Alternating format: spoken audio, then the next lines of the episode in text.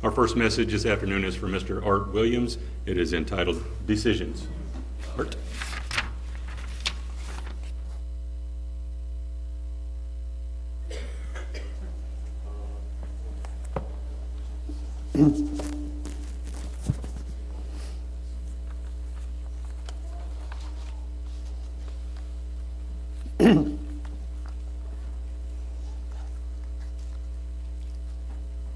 They say there are two things in life you have to do die and pay taxes. Actually, there are more than these two things that you have to do. One of the additional things that you must do is to make decisions. And from the time that we're born until the time that we die, we make decisions. Some decisions we are not even aware of, they're simply automatic. Some are trivial, and others are life forming and life shaping. Some decisions affect no one but yourself, and others affect those around you and the environment that you live in. So today,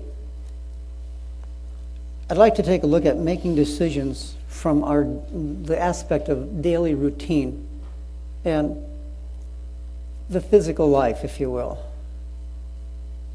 because it is important, even to God, what you do every day in your decisions. And my purpose is to make us all aware of some of the guidance given in the Bible and encourage you to use the Bible as a roadmap as much as possible in making our decisions. If not direct applications, then perhaps there are a few principles there to guide us. It's sometimes difficult when you're in the middle of a situation to understand how to apply a given principle. And there have been a few occasions for me personally that I've not been able to find any guidance at all. And that might be because of my emotional state or my perspective at that given time, that instant in time. But first off, does God care about our decisions as they relate to our physical life? And the answer is yes, He does. Absolutely, He does. Why? Anybody? Why?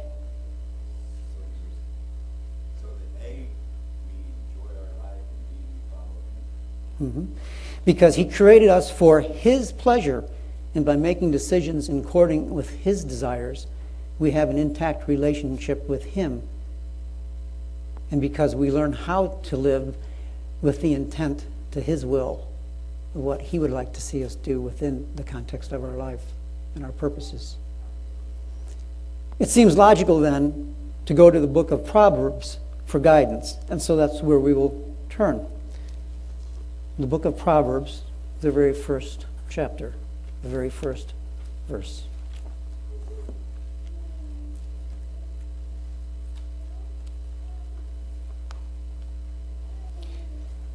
The underlying factor of any successful outcome from decision making is wisdom. Let me repeat that. The underlying factor of any successful outcome from a decision that you make is wisdom.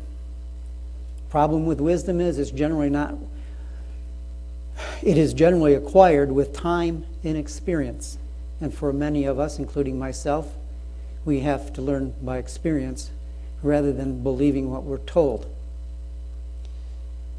Before we're able to acquire wisdom, we must be willing to accept advice and be teachable, admit when we are wrong, and seek to make God approved decisions. Let's go to Proverbs 1 1.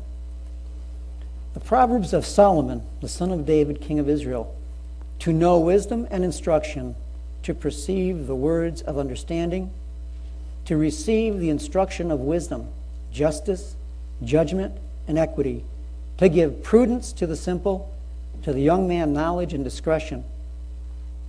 A wise man will hear and increase learning. A man of understanding will attain wise counsel. I'm getting ahead of myself. We'll go all the way down through verse 10. To understand a proverb and an enigma, the words of the wise and their riddles.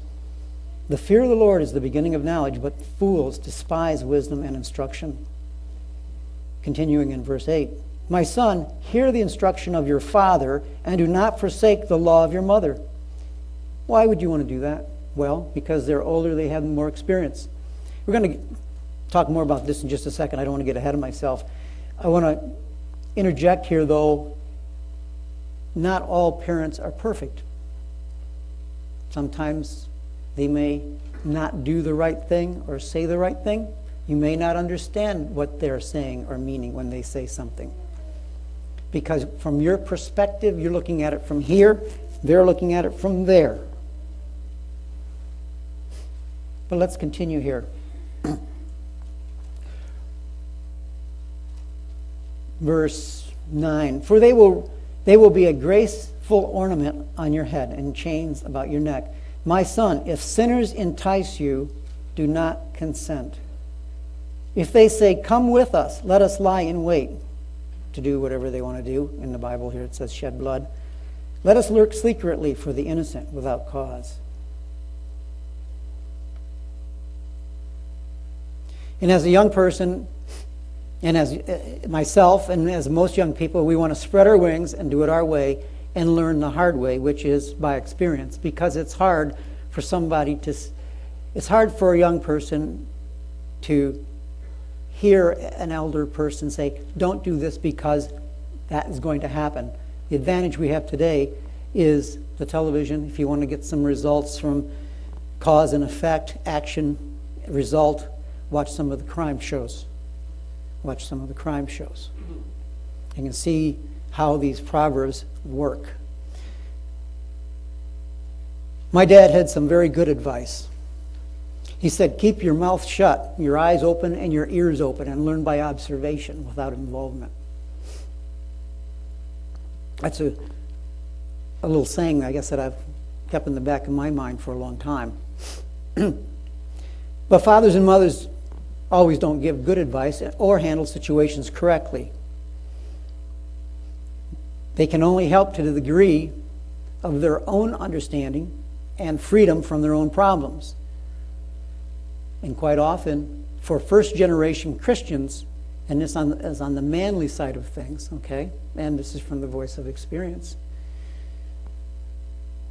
The man of the house often has solutions and corrections that are encompassed with a military style of discipline, regimentation, rather than love, guidance, and support coupled with understanding. And the difficult, the difficult part for a parent is when do you draw a line in the sand?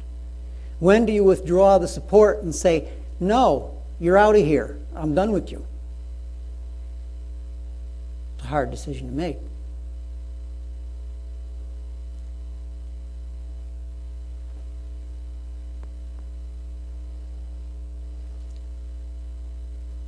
So, all of us as adults, we have to realize after we're adults that our mom and dad weren't perfect. And we as adults have to deal with what we are. We have to forgive our parents. I have I probably have some scars that I haven't healed over yet from things that my parents, actually my dad said or did. I think I've forgiven him, but I don't think I've healed from the scars. And so you deal with them. You don't hate your parents because they didn't know any better either. So we have, as adults, have to identify who we are and what we are and learn how to get to what we should be and who we should be. And go on and deal with the situations, whatever they happen to may be, so we can have a favorable outcome. So, what is wisdom? What's wisdom? You know, I, I looked in dictionaries, I looked in Bible dictionaries, and I didn't come up with any particular definition that I liked. So I, with the help of some sources, I kind of came up with my own combination of the definition of wisdom with some help of some other people's opinions. But before I get to the definition, I want to say this. To understand any subject, we must first know the definitions of the words that we're talking about. If I'm going to talk electronics to you and I say the resistance of the of the resistor is this and the capacitance is this and the impedance is that, if you don't know what those terms mean, you haven't got a clue what I'm talking about. Same thing with wisdom. If you don't have a definition of wisdom, you don't know what I'm talking about.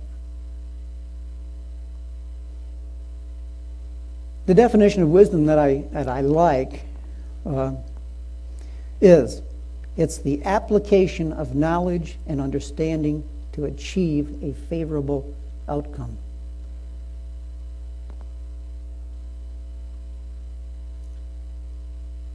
Knowledge, I'm going to use an example that the women will appreciate, and you men can too, I think. A recipe for cake, making a cake.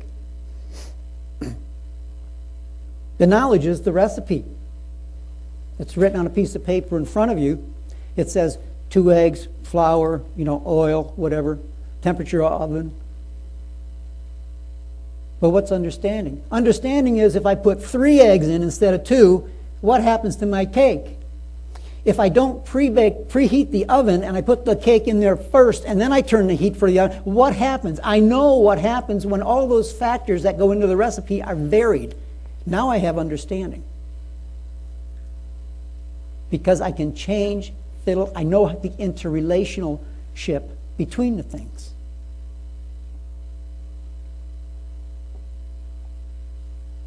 Let's look at an example that everybody here knows of very well. It's an example of Solomon, and it's found in 1 Kings 3.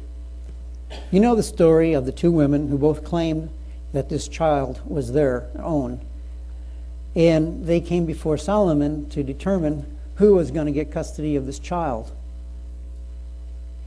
It's in 1 Kings chapter 3 verses 16 through 23. That's the story. and after both women had presented their cases. I'm not going to go through the story because I think we all know it. And if not, you can review it on your own. 1 Kings 3 16 through 23. I want to get down to the Solomon's decision because that's, that's the meat of this. That's where we're going to learn about wisdom. Verse 25. Let's, let's start in 20, 24. Then the king said, after all the women had done all their arguments, presented their case, verse 24, and the king said, Bring me a sword. So they brought him a sword before the king. And the king said, Divide the living child in two and give one half to one woman and the other half to the other woman. The knowledge that Solomon had was the arguments that the women presented before him. But what was not presented in that legal forum was Solomon's understanding of people. Solomon's understanding of people said that a mother's love would never allow her child to be put to death. And so she would give that child up.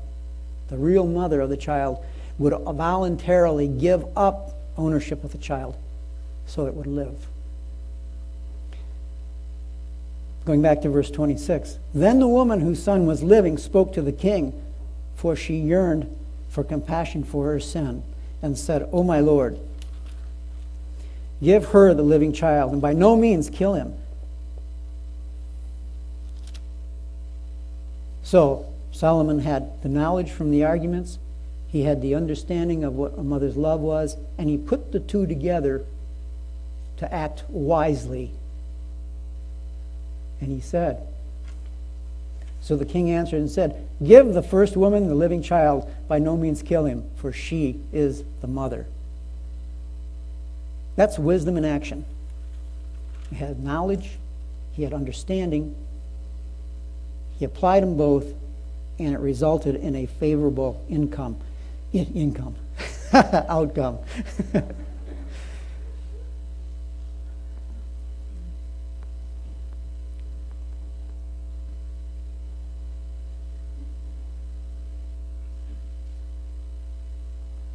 So, how can we get this type of wisdom so we can make better decisions in our lives?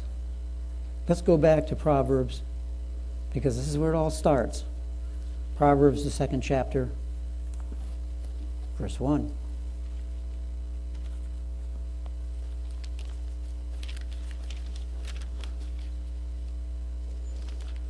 Most of the time uh, today here will be in Proverbs. Proverbs 2 1 through 7. And my son, if you receive my words and treasure my commands within you, so that you incline your ear to wisdom and apply your heart to understanding, It doesn't say you're going to get it. It says apply your heart. If your heart's not in it to seek understanding, you're not going to get it. It doesn't mean by going out there and believing somebody, what somebody tells you, or everything somebody tells you. It means proving it, not just simply believing it. And you have to want discernment. Yes, if you cry out for discernment and you've lifted your voice for understanding, if you seek it as silver, do you want understanding as badly as you want silver or gold? There's one main gold mine in the United States. Actually, there's a total of 39 gold mines in the United States, but there's only one large one, and that's up in North Dakota. It's been operating since the late 1800s. It's put out more gold than any other mine in the United States. You know any gold mines in Oklahoma? Anybody know of a gold mine in Oklahoma? I don't. No gold in New York, West Virginia, North Carolina, Florida, Georgia. You want to find wisdom? You have to seek it. You have to work for it. It means reading books. It means observing, keeping your mouth shut and your ears and eyes open.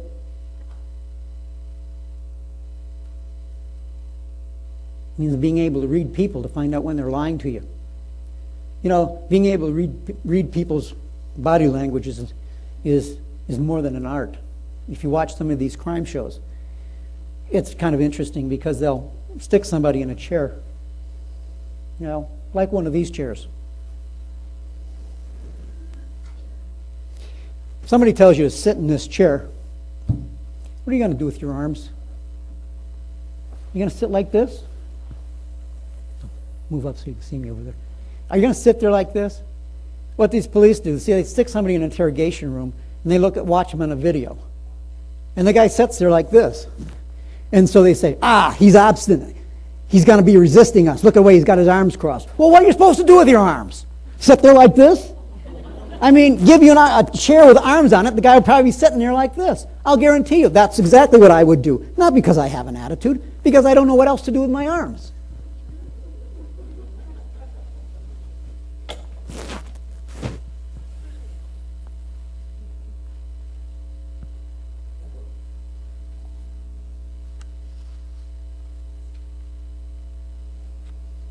But we need to be able to read people's body language. We have to be able to perceive and discern when they're lying to us, whether they're being honest, if their actions follow their words.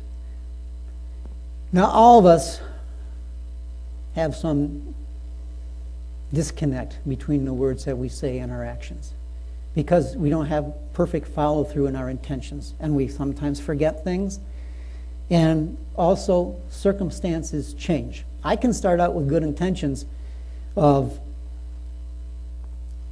writing music for Hannah. Hannah wrote a song, which I'm putting down music to right now. And I can start out with the intentions of having that song completed in a week. But all of a sudden, I'm out of town for a week, and then when I get back, I have to catch up with the other things that I was doing, and before I know it, the next Sabbath is there, and I don't have the music done. So I didn't keep my word. Well, sometimes there are circumstances that preclude being able to. That doesn't mean I lied to her. I'm talking about fluid events. In our society, it is more fluid today than ever before. There's more information out there. Things change faster.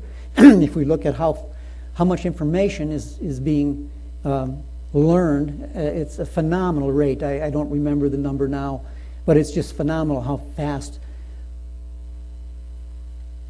intelligence and information is becoming available to us.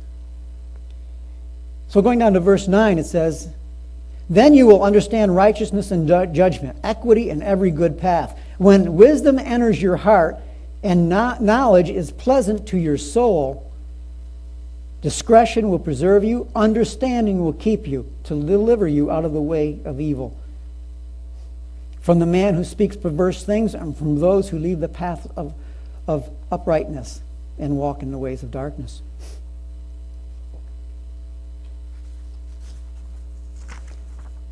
What are your most difficult decisions? Just think about it in your own mind. I, don't, don't tell me about them. I don't want to hear that. But just in your own mind, if you have any difficult decisions before yourself right now, what are they? Why are they difficult? Why are they difficult decisions? Quite often, the difficult decisions are because of conflicts, either external or internal to ourselves. And both situation can be extremely difficult and confusing. And because being in the situation is different from explaining the situation to another and hoping for advice and help, it's hard for other, other people to understand what your situation is. Involved in the situations are nonverbal communications, emotions, biases, and prejudice. All influence us. And it's difficult then for others to understand these situations. When external situations, though, we can take some action to exit the situation and be done with it if the situation is external to us. If our employer, we have a problem with our employer, we can look for a new job. If we don't like living where we're at, we can move. If we, something's wrong with the school systems or the colleges, we can leave and move, and so on. But when the conflict is internal, we simply can't exit that situation. We can suppress it or we can repress it, but it's still waiting there under the surface for resolution. And it will impact you, and you won't be aware of it. It needs resolution. And what makes the conflict difficult is first, I got five different situations head versus heart. These are love and emotional type situations. At least for me, they had been. Love, you know, emotions, head and heart. This is the right guy, this is the right girl, you know. Your heart saying, This is the one. And your head's back, you're saying to you, your conscience is whispering to you, Yeah, but. But you don't want to hear that. So you got knowledge versus emotion. The thing to realize about that is emotions are temporary. You see, in those situations where you, I have to have it, it could even be a painting. If, if you're talking about Warren Buffett or somebody, he might feel that way about a painting by Renoir or somebody. He's got to have that painting. And so he out, yells out and gets it. And what does he do? He puts it in his den, he hangs it on the wall. Now he's got it and he walks away, he never looks at it again. Like Bernie Madoff's yacht. You know who Bernie Madoff Does everybody know who Bernie Madoff was? Everybody know who he was? The FBI agent who confiscated his yacht said it was perfect. There wasn't even a drop of oil in the engine room. There wasn't even a drop of oil on the engine. He probably never used it. It was nothing but a showpiece. There was it's vain. It's vanity. Head and heart decisions. And if you if you continue to make decisions on an emotional basis, you will result in, in being like a leaf blown by the wind. No stability, no direction, no path. Let's go to Proverbs 4, verse 23. Proverbs 4:23. Keep your heart with all diligence, for out of it springs the issues of life. Keep your heart. Don't let that man or that girl get you so wrapped up around their finger that you'll do anything, literally anything they ask for because you want their praise, their love, their recognition, their acceptance. That's what it's saying. Drop down to verse 26. Ponder the path of your feet and let all your ways be established. That means look back at what the path you've taken. You just don't go out there, make some decisions, run down the sidewalk, fall in the gutter, get up and continue running along and don't even think about it. Look back at the decisions you've made and see if you made right ones. See if you're happy with those decisions. Or could have done were there alternatives that you could have taken if you wanted to?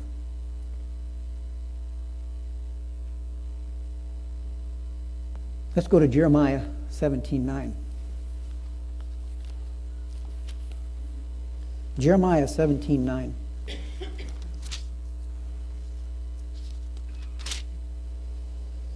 The heart is deceitful above all things and desperately wicked. Who can know it? Your heart is deceitful. So, if you make decisions based upon your heart, you could very well be making decisions based on faulty information. You have to cross check it. You have to get books, bury your, bury your, your nose in books. Learn about life. I don't know how much we take with us at the time when, at the moment of a twinkling of an eye when we're changed. I don't know if we take anything with us out of this life and into the next life. But I do know we need to do the best we can to be in compliance with God's will if we're going to enjoy our life here. Otherwise, we're going to have strife. And Jesus also says we'll have strife if we are in his words because there are people out there that hate him. But outside of that, we should be able to have a fairly profitable life. Another area of conflict wants versus needs. We want that sports car. See, we don't need to have that sports car. So we go into debt. We take a loan out, like my roommate. When I first out of college, I had a roommate. So what he does, he needs a car. So he goes out to the first dealership. You know how deal, auto shop rows are. You know, you, you got five or ten dealerships right down the boulevard.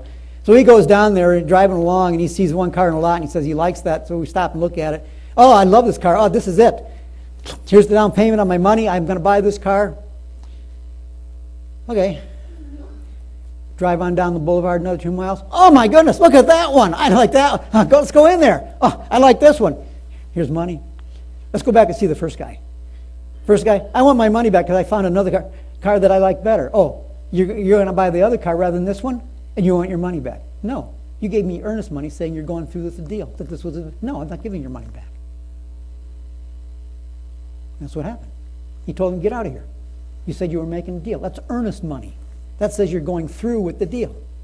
Now, if you can't get a loan for the vehicle, that's a different deal. You know, we'll give your money back for that. But no, you're not getting your money back. Decisions based upon emotions and needs and wants. When we make a decision based upon wants, lots of times, it's because it makes us feel important or it makes us feel equal. We have to have a car. We have to have an iPhone, an iPad. We have to have a Kindle or a tablet. And a lot of these are fostered upon us by society. Because your friends say, huh, you don't have a Kindle? oh, you're not wearing the latest clothing?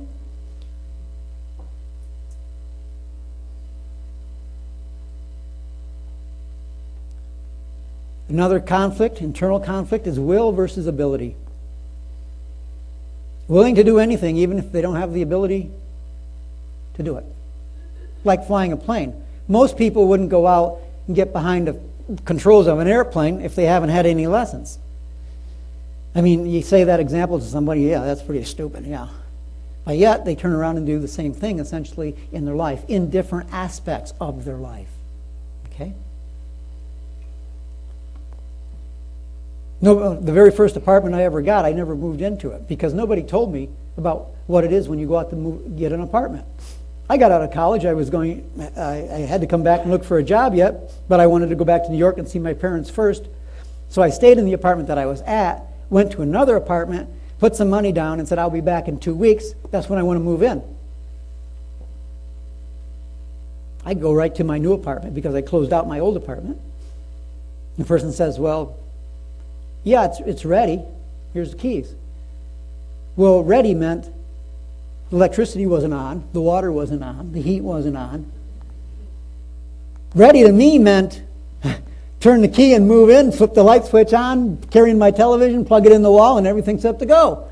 Nothing was set to go. And I'm, I'm supposed to be starting my new job, brand new job, the very next day. And, and now I got to somehow coordinate to get all these utilities turned on and everything?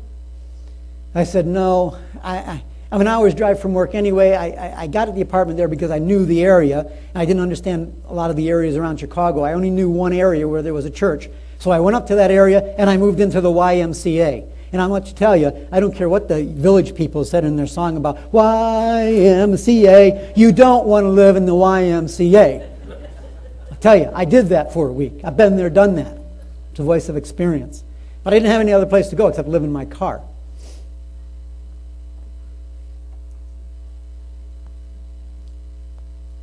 Another conflict that'll make decisions difficult are truth versus deception. You know, we lie to ourselves. We already read that scripture in Jeremiah. Heart is deceitful.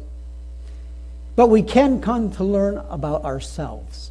And if we know ourselves, we know we can predict what we are going to do in a given situation.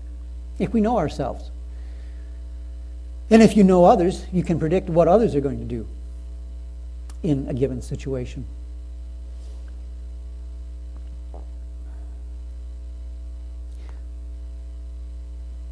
Another conflict is adequate versus inadequate. There are a lot of different examples you could use for this. I just want to look at it from the standpoint of knowledge. Many times we think we know the facts, we know the way it really is. In reality, we're clueless. And it happens in the highest levels of this land. I'm talking about Congress, and I'll use an example here. Some time ago, a reporter asked some political people in Washington their opinion of what needed to be done in handling the situation in Iraq between the Shiites and the Sunnis. And they gave their opinion. This was a real sharp reporter. His next question made them look like fools after they gave their opinion. His next question was, What's the difference between the Sunnis and the Shias? None of them knew. None of them knew what the Shia stood for and what the Shiites stood for, but they had solutions to their problems. How do you get a solution for the problem when you never even heard the problem? I didn't reference that proverb, but there's a proverb in here that's, there's a proverb in here that says the man something to the effect that the man that answers a matter before he hears it is a fool. So you can have an opinion, and it, and it, it dominates our society today. Just turn, turn and talk, talk radio sometimes. Everybody's got opinions. And I think there's very little real understanding of the situations that they happen to be talking about. I got to get moving along here. Um, I'm going to just I'm going to read out some proverbs. I'm not going to turn there. Some of them I already hit on. All the ways of man are pure in his own eyes. Proverbs 16:2. Every man's way is right in his own eyes. The way of a fool is right in his own eyes, but he who heeds counsel is wise. The simple believe every word. He who is slow to wrath has great understanding. Proverbs 12:26 The righteous should choose his friends carefully. Why? Because in another uh, scripture which I didn't put down here, because the unrighteous will drag you down. There's an old cliche one rotten barrel spoils the bunch. And it's true. You won't, if, you, if you're a girl and you think you're going to change your boyfriend and lift him out of the depths of degradation, it's not going to happen. It's going to be the other way around. You see events of that on crime shows all the time. He who walks with wise men will be wise. You want to be wise? Have friends that are smart and know how to run their life. But the companions of fools will be destroyed. A man's heart plans his way. You can plan your way and, what you want to do and accomplish in your life. But the Lord directs his steps. I have also 16 steps of lessons of life. I'm not going to have time to go through them. I will read off a couple of them to you because I want to illustrate one point here before I close. First point in the lessons of life is avoid chaos. Hold it. Stop. What's chaos? I have a guy doing some work for me, and in casual conversation, he tells me he has 10 kids. Now that's chaos to me, man. his youngest is one and his oldest is 14. That's chaos to me. I mean, but it doesn't have to be. The definition of chaos is a mixed and blended situation to avoid distinction. You know, it's like an omelet. You take an egg, you whip up the, whip up the egg, you throw the onions in there and the meat in there, and you whip it all up. Now, how do you separate the onions from the egg from the meat? It's all blended together. And some of the onions get transparent so you can't even see them. So that's chaos. You can't, you can't separate it out. But you could ha- indeed have kids if you're a talented parent like Mr. Steve Andrews and keep everything under control.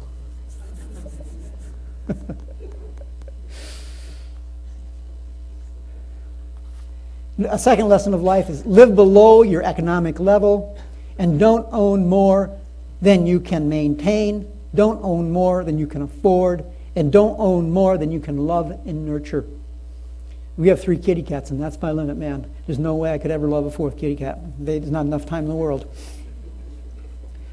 Work to learn. Work to get wisdom and understanding. Don't work for money. Proverbs 15 27. Proverbs 15 27. Work to learn. Why? Because once you learn your job, you, are ready to move on the next, next step up. If your employer doesn't have something for you, there's always maybe somebody else that does. Granted, in our economy right now, things that may be a little difficult to do. Another one is treat yourself fairly. Okay? Lots of times we have a very bad impression. We feel badly about ourselves. We feel I'm worthless.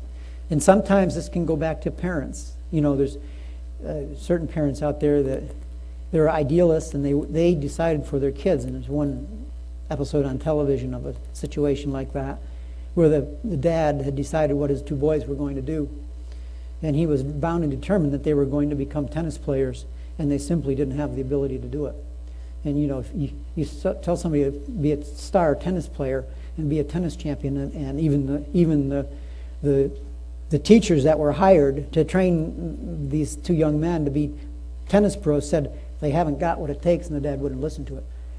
You know, that results in bad relationships between parents and children.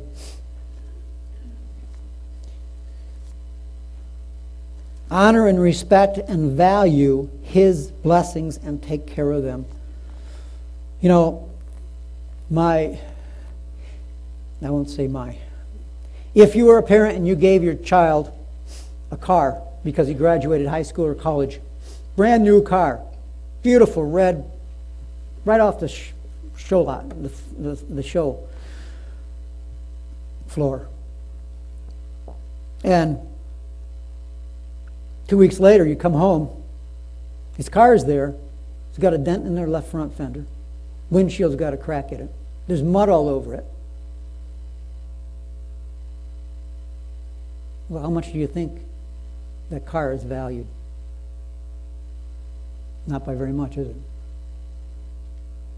I knew a girl who, when she graduated high school, she got a Porsche, brand new Porsche. Her grandmother gave it to her. She wasn't happy. You know what she said she wanted? I want a BMW. I didn't want a Porsche. Hey, I, I was happy you got a car, you know. But you see, that made her, gave her status in the eyes of her friends. She's driving, even a Porsche would give her an, uh, status in the eyes of her friends. But it did do anything for her? Did she learn anything from it? Did she get any understanding? Did that please God?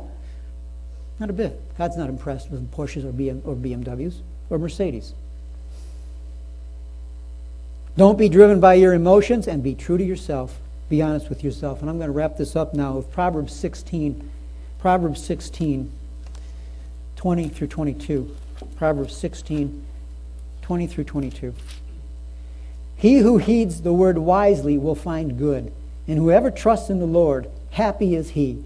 The wise in heart will be called prudent, and sweetness of the lips increases learning. Understanding is a wellspring of life to him who has it,